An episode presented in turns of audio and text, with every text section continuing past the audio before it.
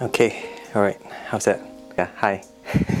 Just got back from work. Saukong already. Ah, yeah. Still haven't fixed my tap. This so long. Does anyone know a good plumber? But yeah, uh, just got back home. I have to uh, get dinner ready. While I'm doing that, I'm going to look at the passage. I'm going to be preaching this Sunday at Leicester Church. But before that, let's see what's for dinner. A lot of vegetables. Not purposely one. I bought this for a bunch of people who were coming last Sunday. I thought easier to get vegetables than you know everyone can eat it. But I was too lazy, so I just made them eat instant noodles. Shin ramyeon, that was pretty good. I was supposed to cut up some vegetables to put in it. I was too lazy, so they just ate plain ramen. So that means I have to eat the vegetables this week. Leek, are these? Monch 2 YY noodle. Soak this in hot water. This Saturday, I'm going down to Leicester uh, the night before Sunday, gonna have dinner with some of the friends from Leicester Church, and then on Sunday I'll be preaching at the Leicester Chinese Church. I haven't prepared anything yet. Hopefully, I can get that done this evening. Get kind of like a big idea of the passage that we're looking at this coming Sunday. So let's look at that. Uh, it's Psalm, Psalm, Psalm, Psalm. I'm not sure whether you can hear the pot boiling. Hopefully that's not too noisy. Psalm 139. There we go. Psalm 139 for the director of music of David, a psalm. O Lord, uh, you have searched me and you know me. You know when I sit and when I rise. You perceive my thoughts from afar. You discern my going out and my lying down. You are familiar with all my ways. God knows everything about us, everything that we do, everything in our calendars, even when you sit and you get up.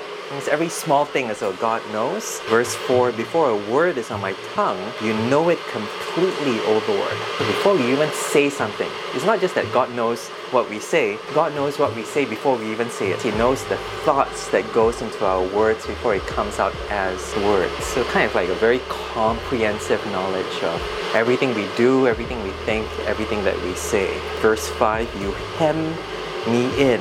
Hem means uh, to sew. Corner me. There's nowhere I can run. You hem me in. You lock me in. You hem me in, verse 5, behind and before. You've laid your hand upon me. Such knowledge is too wonderful for me, too lofty for me to attain. That's a nice uh, parallel. God knows him, but he also knows that God knows him. And so he says, such knowledge is too much for him. That means the knowledge that God knows everything about him. Knowing that God knows me, knows everything about me, knows me inside out, that is uh, too wonderful. too much, maybe OTT, over the top. Okay, oh my my water is done. So I've got my hot water. I'm just going to pour that. I'll, I'll use my rice cooker. My rice pot, rice noodles, dried up like this. I'm just going to pour in some. Uh, so senang, right? So easy. It's faster than cooking rice. While you're doing that, let's read a bit more of Psalm 139. Verse 7 Where can I go from your spirit? Where can I flee from your presence? It's trying to run away, trying to run away from God. If I go up to the heavens, you are there. If I make my bed in the depths, you are there. In the footnotes, it's referring to Sheol, like hell. The Jewish understanding of this level beneath earth, you know, Sheol. When you die, you go there. So if you die, also you see God. Cannot run away. Verse 9 If I rise on the wings of the dawn, if I settle on the far side of the sea, even there your hand will guide me and your right hand will hold me fast. So it sounds as if he's trying to run away. At least he's thinking about it. And I guess that's natural, right? Someone is following you, knows too much about you, you try to keep some kind of distance because it's just very uncomfortable. Maybe you might even physically run away from that person. But it's saying that you might do that with a person, but you can't really do that with God. By the way, let's cut up some leek. Always think of leek like a giant spring onion. So spring onion, mini leek, leek giant spring onion. Is he saying that sometimes we do feel like we want to run away from God? I know that's true. Run away from God when you know, you're ashamed of something. That's when you don't really want to deal with God. When you feel kind of like the pressure from God to do something that you don't want to do. You know, like Asian parents like, want you to act certain way. Ugh, it's got like stuff inside it, not the cleanest of vegetables. But this is kind of different, right? This is running away from God's presence, God's knowledge. Can you see that? It's got stuff inside of it. Anyway, I'll clean this. What's he saying? Just running away from God. I guess it acknowledges that sometimes That's the natural reaction of knowing that God knows us. Is that saying that it's okay? Just saying that it's maybe natural. That we do not want a God who knows everything about us and we don't always feel drawn to that. Yes, that's comforting, is it? This is realistic if you ever feel that way. Some there. Gross. Verse 11 If I say, Surely the darkness will hide me, and the light become night around me, even the darkness will not be dark to you. The night will shine like the day, for darkness is as light to you. So, is darkness a metaphor? Hiding in places that can't be seen? Maybe you're running to a place that is dark, that you think God won't want to go. You think that's the last place that someone in church will look for you. Some place maybe even shameful. Maybe it might be talking about um, going to dark places. We do use that kind of expression to describe depression sometimes. Maybe you do something that you shouldn't be doing, or go to places you don't you shouldn't be going. Uh, earlier on, he talks about you know running to Sheol, that kind of thing. It's saying that you know you can't hide from God. God can see everything, everything. Nothing is hidden from Him. I guess. You know, am I reading too much into this? Maybe. Probably am. Four. okay, so here's the reason. Verse 13 begins. For you created my innermost being. You knit me together in my mother's mother's womb. I praise you because I'm fearfully and wonderfully made. Your works are wonderful, I know that full well. My frame was not hidden from you when I was made in the secret place, when I was woven together in the depths of the earth. Your eyes saw my unformed body. There's a lot of information here. God creating me when I was still in my mother's womb. Life, your life was being formed. It was actually God doing that forming. It says, verse 13, you knit me together. It's as if, you know, God pulling the strands of DNA together, forming the proteins that form into these complex structures that form into muscle and tissue and sinew, that kind of thing. God was knitting. Think of those aunties who like to knit baby socks, that kind of thing. God does that very intentionally with us, even in our mother's womb. It's not an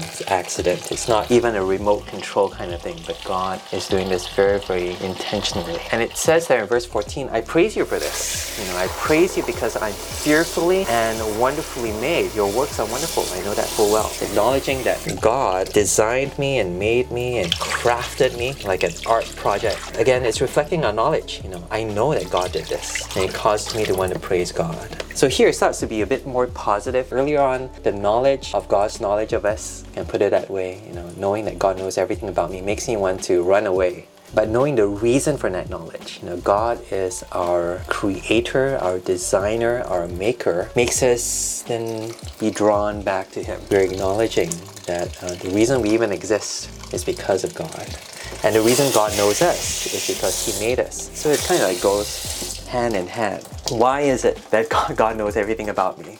You have this like heavenly CCTV. Is he just very invasive, very curious, doesn't have boundaries, that kind of thing? Like you know, some parents think, oh, they want to know everything about you, and you know, just give me some some privacy, that kind of thing. It's not just that. Although I think God is interested in us as a parent, but it's not just that because verse 13 again begins for. the reason God knows everything about us is because God made us. And God made us to be made wonderfully he keeps repeating it wonderfully, wonderfully. Verse 14 I'm fearfully and wonderfully made. Your works are wonderful. Let me pick up from verse 16 Your eyes saw my unformed body. All the days ordained for me were written in your book before one of them came to be. God kind of like decided how all our days would work out. God planned them, planned our calendar, planned our thoughts, planned our actions. Maybe that's why God knows everything about It isn't just that God knows the password to our Google Calendar, and so you can look into there. So, okay, you know, this Sunday Calvin is going to go to Leicester and is going to preach there. It isn't just that he didn't even break and hack into my calendar, but rather the fact that He ordained this means God decided before I knew that this was going to happen that this would happen. And that's how he knows it. He knows it because he, he made it happen. And it's written there inside his book, writing a story, authoring this book of our lives that we are living out. Oh, that's really awesome. Okay, verse 17. By the way, um, this is really icky. It's so icky. It's got all these little bits in them. Oh, I'm not sure you can see. Oh, my noodles might be too soggy. Drain them. I'm sorry, this must be so boring to watch. Yeah. So we seem to think so far that God knows us and that causes us to want to run away from Him. But then, secondly, that God made us and that makes us want to praise Him. Two different kinds of knowledge, two different kinds of reactions. So I guess in the first instance, I guess we realize this, right? If there is a God, He must know everything, He must determine everything, He must be in charge of everything. And there's a kind of awesomeness to that kind of knowledge that might be too much to handle. It says, you know, this kind of knowledge is overwhelming for me. And it's understandable if you feel that way. If that's the only kind of knowledge that you have of God, that He's so awesome, He knows everything, and you feel kind of like hesitant to approach this God. David felt this way. Maybe you know, when we feel this way, it's almost natural. But secondly, knowing that God made us, but made us in a way that He cared for us, He designed us, He ordained our days before us, helps us to see that He loves us. Can't put this any other way. He made us in a way that reflects His workmanship. I think there's something in Ephesians uh, 2.10 that, that says that you know we are His workmanship. Okay, I think this is reasonably clean. Can I do this one-handed and film it? YouTube skills! Yay! Okay. Oh, I know, I know what I'll do. I'll put some interesting sauce in it. My friends gave me this salted egg sauce that goes really well with noodles. Oh, this this is so so okay. Never mind. It's okay. Won't kill me. Make me stronger. This is salted egg yolk sauce. Yeah. Simple, right? Yeah. Okay, back to our passage. Verse 17 How precious to me are your thoughts, O God! How vast is the sum of them! Were I to count them, they would outnumber the grains of sand. When I awake, I am still with me. I'm still with you. He's reflecting on knowing God's thoughts. Interesting. Earlier on, God knows his thoughts, well, his actions, everything he's knowing, everything he does. But now we are able to know God's thoughts. That's interesting. To be able to know what God is thinking, what God is doing. Somehow, I think this implies that God has revealed it to us. I don't know what it means when it says, When I'm awake, I'm still with you. How that connects with knowing God's thoughts. Knowing God's presence is knowing God's word, I guess. That, that might be the connection. It's not just knowing God's presence that you feel as if God is with you, but somehow if you're thinking about God's thoughts, every time that's in your mind, in your heart, that's essentially God's presence with us. God's thoughts equates with God's word inside our minds and our hearts. That's a very evangelical way of putting it. But I think it's true. I think it is. It is. Verse 19. If only you would slay the wicked, O God, away from me, you bloodthirsty men. That's quite a change in tone. Suddenly he's talking about all these evil people. Verse 20. They speak of you with evil intent. Your adversaries misuse your name. Do I not hate those who hate you, O God, O Lord, and abhor those who rise up against you? I have nothing but hatred for them. I count them as my enemies. So suddenly now he's switched gears, talking about all these guys who don't know God, who talk about God in a bad way. Verse 20. They speak of you with evil intent, misuse your name. And he says, I hate them.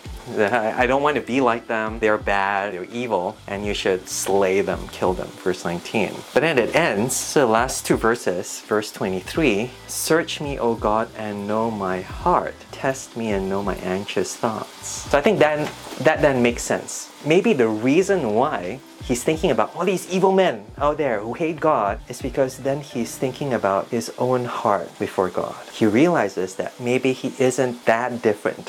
he isn't that different from all these people who hate God, or rather that God can see into his heart and see maybe not just good things and clean things and pure things, but maybe some things that look a lot like the hearts of these evil men. That's why he says, you know, search me. See in me that I do desire to be with you. And that it isn't just all evil, but there is something in my heart that has been changed and wants to be transparent and accessible to you. Verse 23 Search me, O God, and know my heart. Test me and know my anxious thoughts. My arm is getting tired.